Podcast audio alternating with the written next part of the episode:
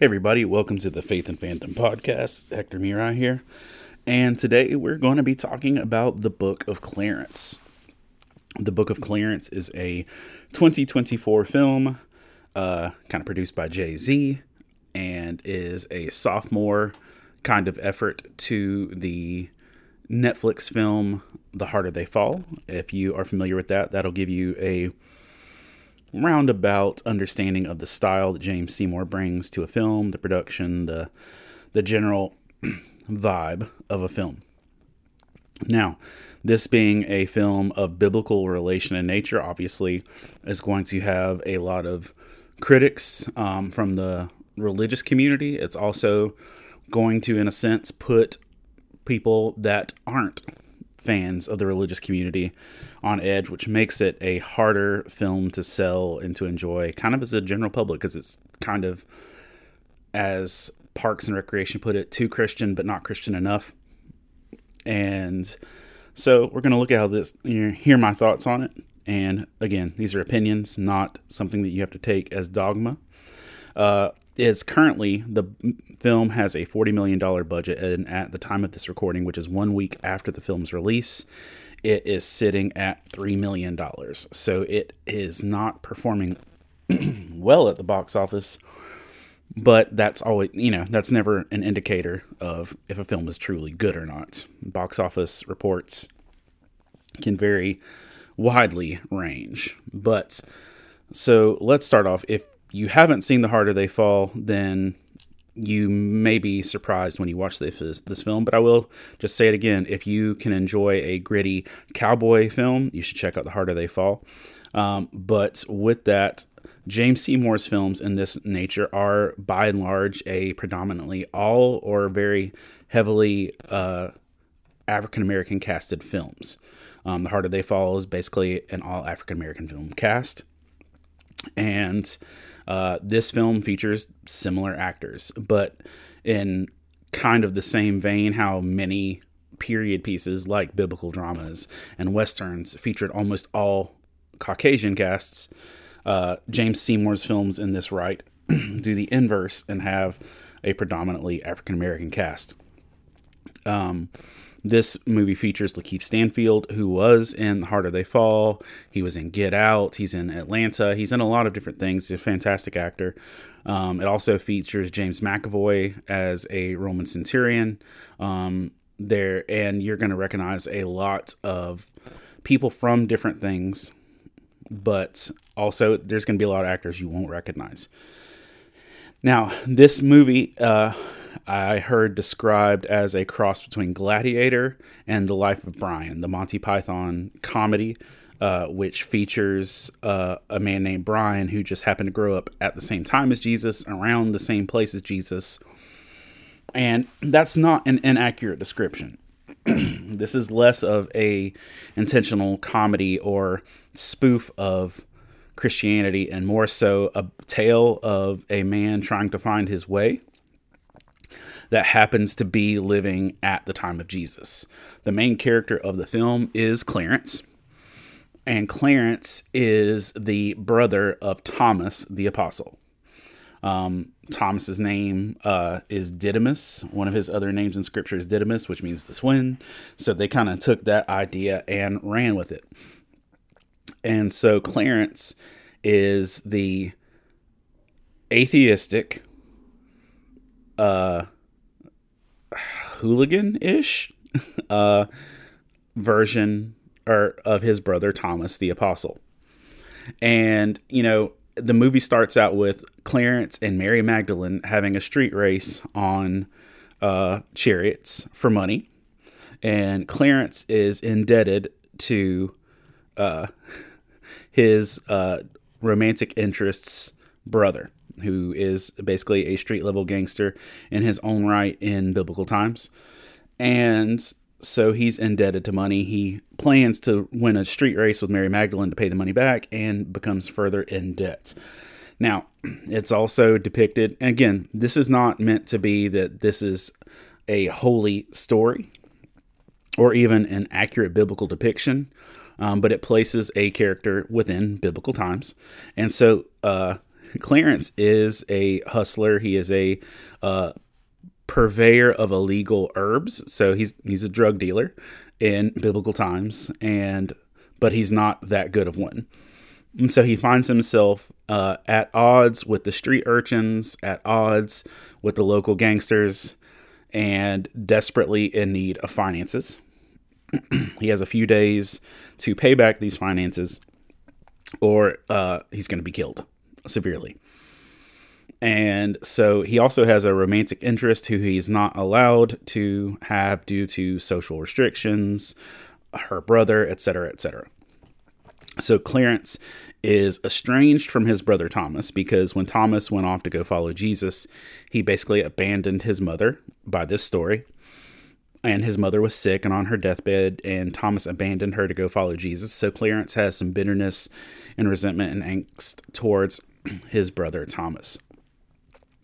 Now, the performances in this, uh, Lakeith Stanfield does a fantastic job. His sidekick uh, does a fantastic job of just being there, being present, being in it. And we also get the young man who plays Lucas from Stranger Things, uh, also has a small role. But the the basic concept is that this man wants to get his debt paid and get the girl. It's the short version. And he finds that the best way to do this, he thinks, will be to become the 13th apostle.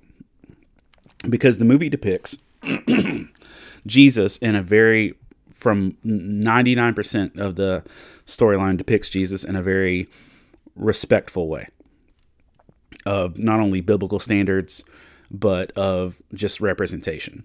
Um, and how you see it you don't even see Jesus for the majority of the film. You don't see his face for the majority of the film. Um, he's often left in the shadows and things like that. But you see the you see a lot of the response of the community, and so Clarence thinks that if he becomes the thirteenth apostle,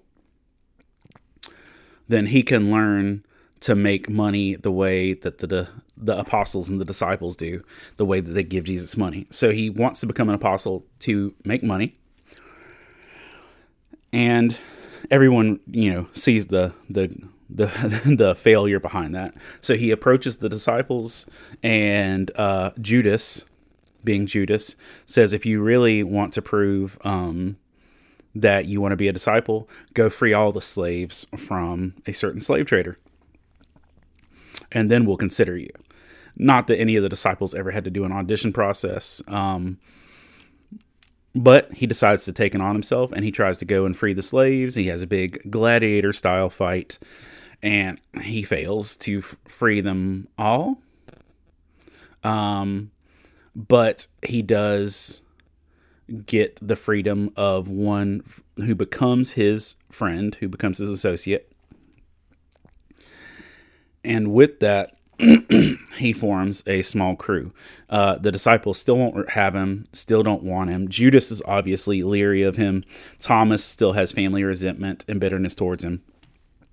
And with that, so at this point, Clarence in the story decides, well, if he can't join the apostles, then he'll set up his own scenario. So he decides to, sorry, he decides to falsely convey himself as a Messiah.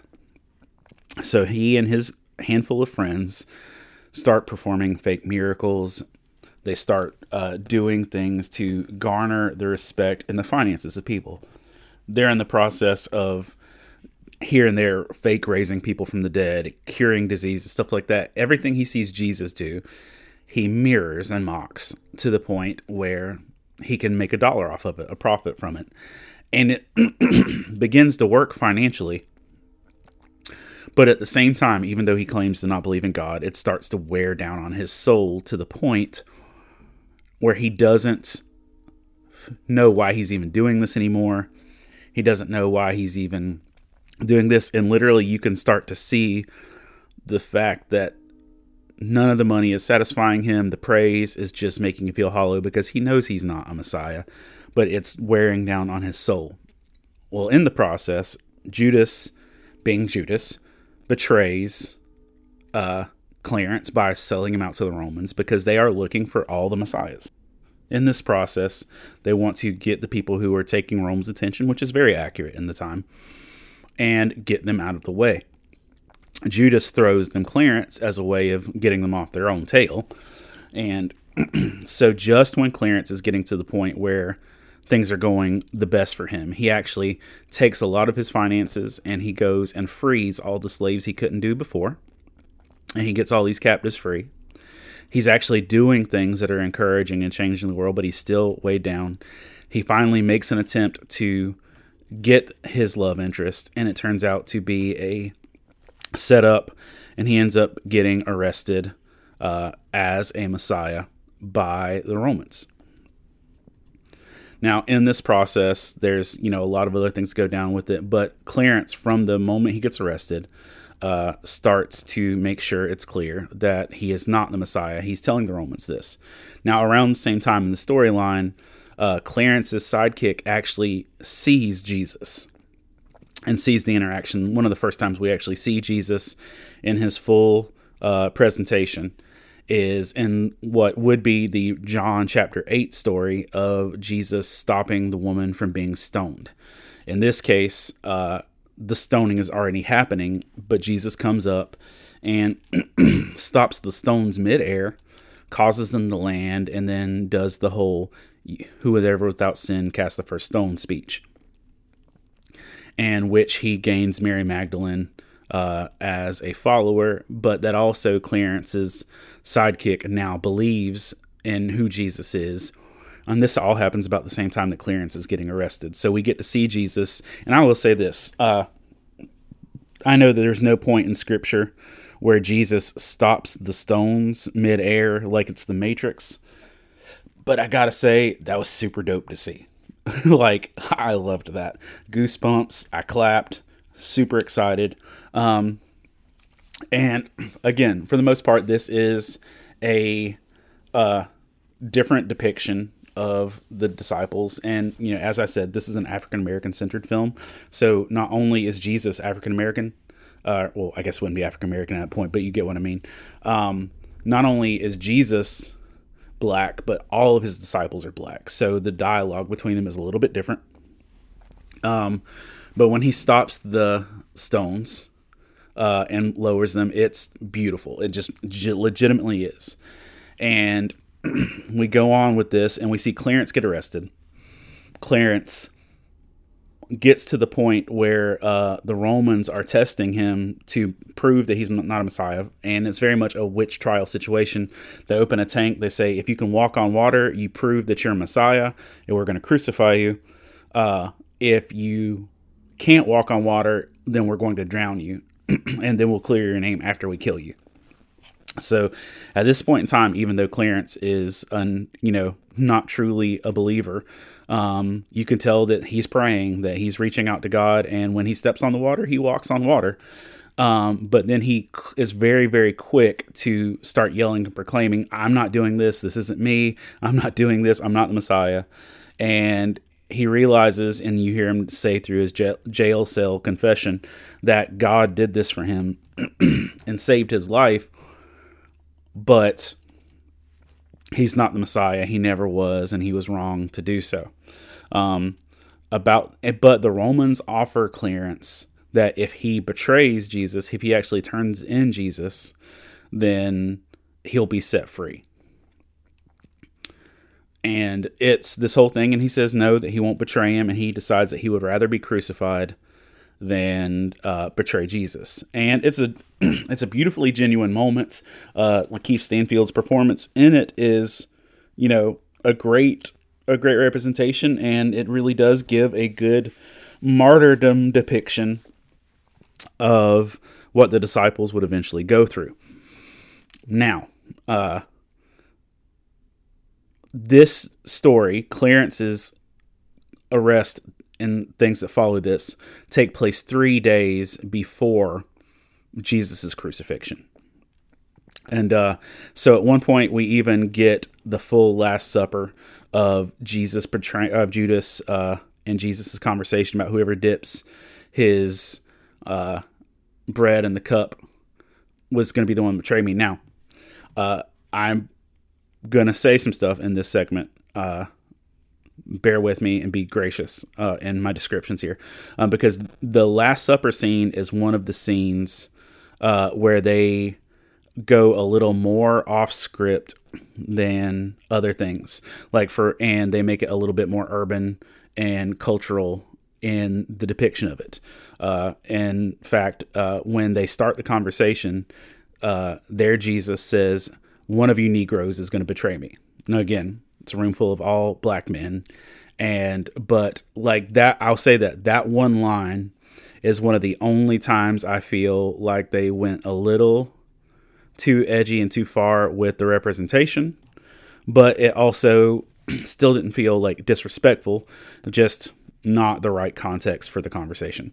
Um, but then you know it goes on to say that whoever dips his bread in the and instead of the cup, it's great, it's gravy. Um, but I feel like they included the Last Supper scene. Um, the flow of it was not conducive to the rest of the film. And that's one of the, the hard parts about the film, just on a directorial critical standpoint, is a lot of the film doesn't flow. Like it goes in a lot of directions.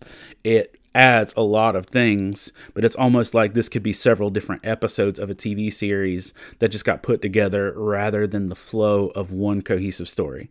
So it feels like the um, direction and the timing of the Lord's Supper scene was out of joint, and that they over artistically stylized um, the scene uh, to the point where it looked more like a music video than a depiction. Now, again, it's artistic representation, um, and they the the way the scene plays out they're at three different tables but the way the camera angle goes down is like while they're in the middle of the betrayal thing um, that it turns into the famous Lord's Supper painting where it looks like they're all at one table fighting, and but it's actually three different tables from a different angle. And it was, I'll say this, artistically well done. They pulled that off well, but again, it doesn't flow uh, in terms of storytelling or accuracy. And but they they take a moment here to also show the turmoil and the internal battle that Judas was facing. Like it was literally like his own flesh was fighting against him.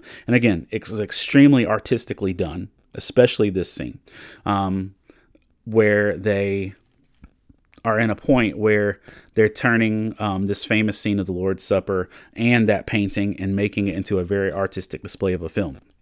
Now, the only other time they go this just off the wall bananas visually in terms of storytelling is there's at some point uh, when Clarence is still trying to find money um, that they uh, go to a hookah bar or something to that effect and they get high. Again, I told you he was a drug dealer. Um, this is all before the fake Messiah stuff.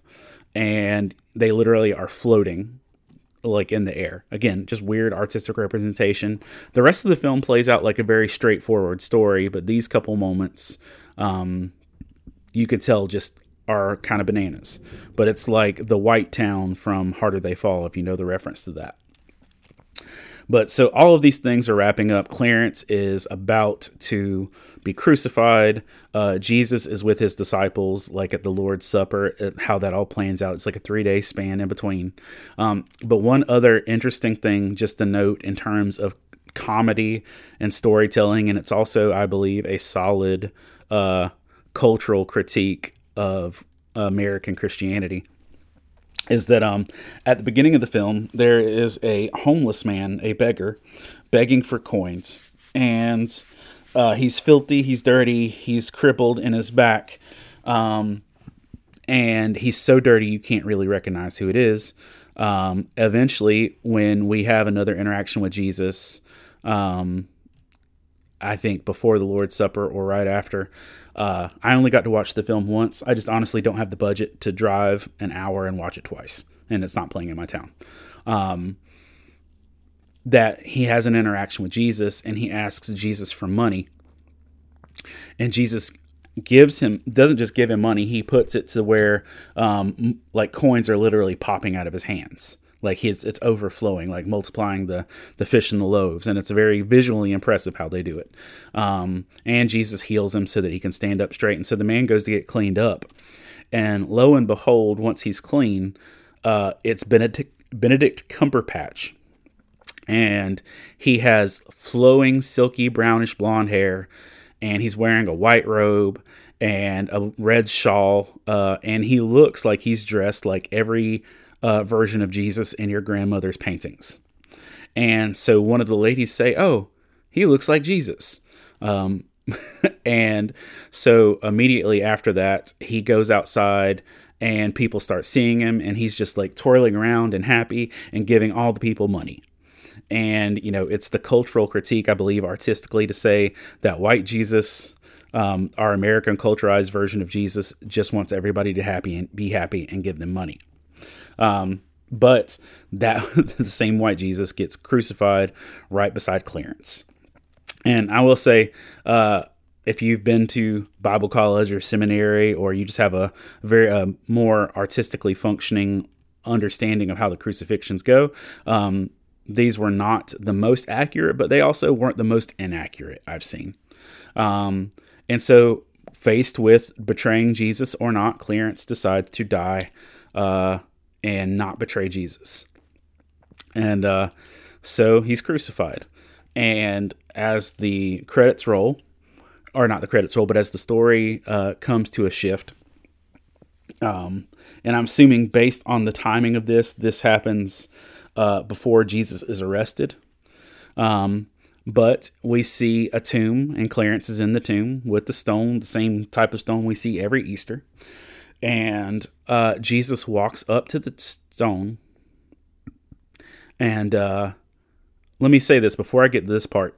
Uh, when they were when Jesus and the other disciples were aware that Clarence was going to be crucified, uh, Jesus makes this statement um, that I can only do what the Father tells me. I've asked the Father, and He has not yet given me the answer of what to do with Clarence. And it very much mimicked some stuff we saw in scripture about, you know, he can only do what the Father tells him. And I just thought that was a really beautiful artistic way of saying that. And I thought they did a really good job with that.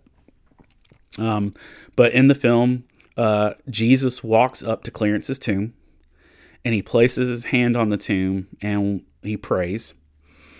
And ra- and you start to hear the rumble, and you know, like every pseudo Christian in the world, you see the stone, you figure the stone's about to roll away. But instead, the stone like cracks into five pieces and falls away. And I gotta say, that got me hype. um, just like that Jesus walked up and he cracked the stone wide open. Um, like he knew what he was about to do. I don't know. There, I just thought that was a really, really, really beautiful representation. Um, that Jesus literally walked up to somebody else's tomb, much like, and it also gave me strong vibes of what we see with Lazarus. Um, what even in the trailer for The Chosen season four, when Lazarus is being resurrected, it gave me strong vibes of that. But Jesus walks up to the stone, prays, it cracks into pieces, falls away. Jesus walks into the tomb and brings Clarence back from the dead. And when he does this, uh, Jesus quotes scripture. And the scripture that he quotes is the scripture that uh, Jesus quoted to, Mar- to Martha. Uh, it's John 11, 25 through 27. And this is what he tells Clarence. He says, I am the resurrection and the life. The one who believes in me will live even though they die, and whoever lives by believing me will never die. Do you believe this? And so we actually end the movie with Jesus bringing back Clarence and raising and using the same scripture that uh, he uses right before he brings back Lazarus. So in a lot of ways, uh, Clarence becomes a substitute Lazarus in this story, um, and that's kind of where we get the end of the story. Now, this is not a church film. You can tell this is not a church film. Uh, this has gladiator fights, some violence, some offensive language, um, and you know the disciples are, and a lot of the culture is depicted in a lot more urban flair. But this is not the most disrespectful or even really disrespectful film in terms of the representation of Jesus. I've seen a lot of actual Christian films that have more inaccurate depictions of Jesus than the Book of Clarence. Um, I walked away encouraged. I literally was excited that people saw a pretty accurate representation of Jesus in theaters, and knowing that this film was made by and for a culture that's not necessarily believers, um, I was pretty encouraged by it. Um, the soundtrack is kind of fire. Um, it is not as good as the Harder They Fall soundtrack, but it is still good. But James Samuel does a lot of the music himself for this one. But uh, costumes wise, uh, this movie was good.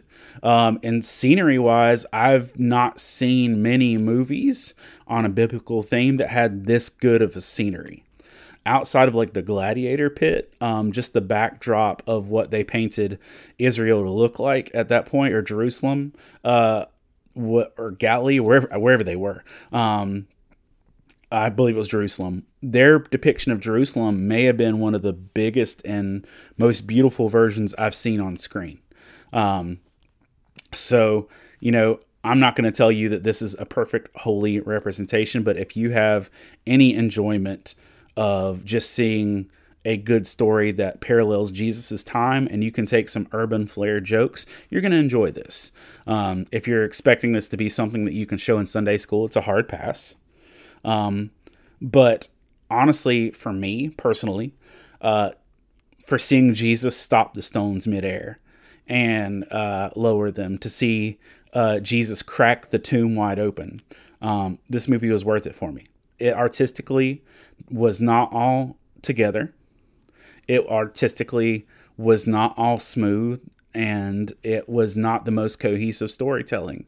Um, and a lot of it did kind of feel bland in some areas. Um, or feel like why are we going this far with this and some of it just felt like artistic to be artistic um, some of the uh, there was some dance scenes and uh, some and stuff like that that just felt like y'all just wanted to be have fun with this. But that's the thing. It's a movie. It's an artistic expression. Um, I'm just happy that they didn't do Jesus poorly. I think that was the the main thing I was concerned about because a lot of times religious films or religious adjacent films will do uh, Jesus poorly in those areas, and I feel like a lot of this was done well. Um, like even when they were when Jesus was talking about he was waiting on a response from God before what they did for Clarence, and the way he just held his disciples and they cried. Um, honestly, that felt really genuine and authentic to me. Um, I enjoyed the movie. I plan to watch it again when I get the opportunity. Um, there's some other pastors I really want to watch this movie with. Um, but you know, just know know what you're getting into before you watch it. That it is uh, watch The Harder They Fall on Netflix, and then watch this, and so that you can know what you're getting into. Um, but I, I just got to say, seriously, just watching uh, Jesus crack that tomb and then quote scripture, I loved it. Like I walked out happy uh, with that.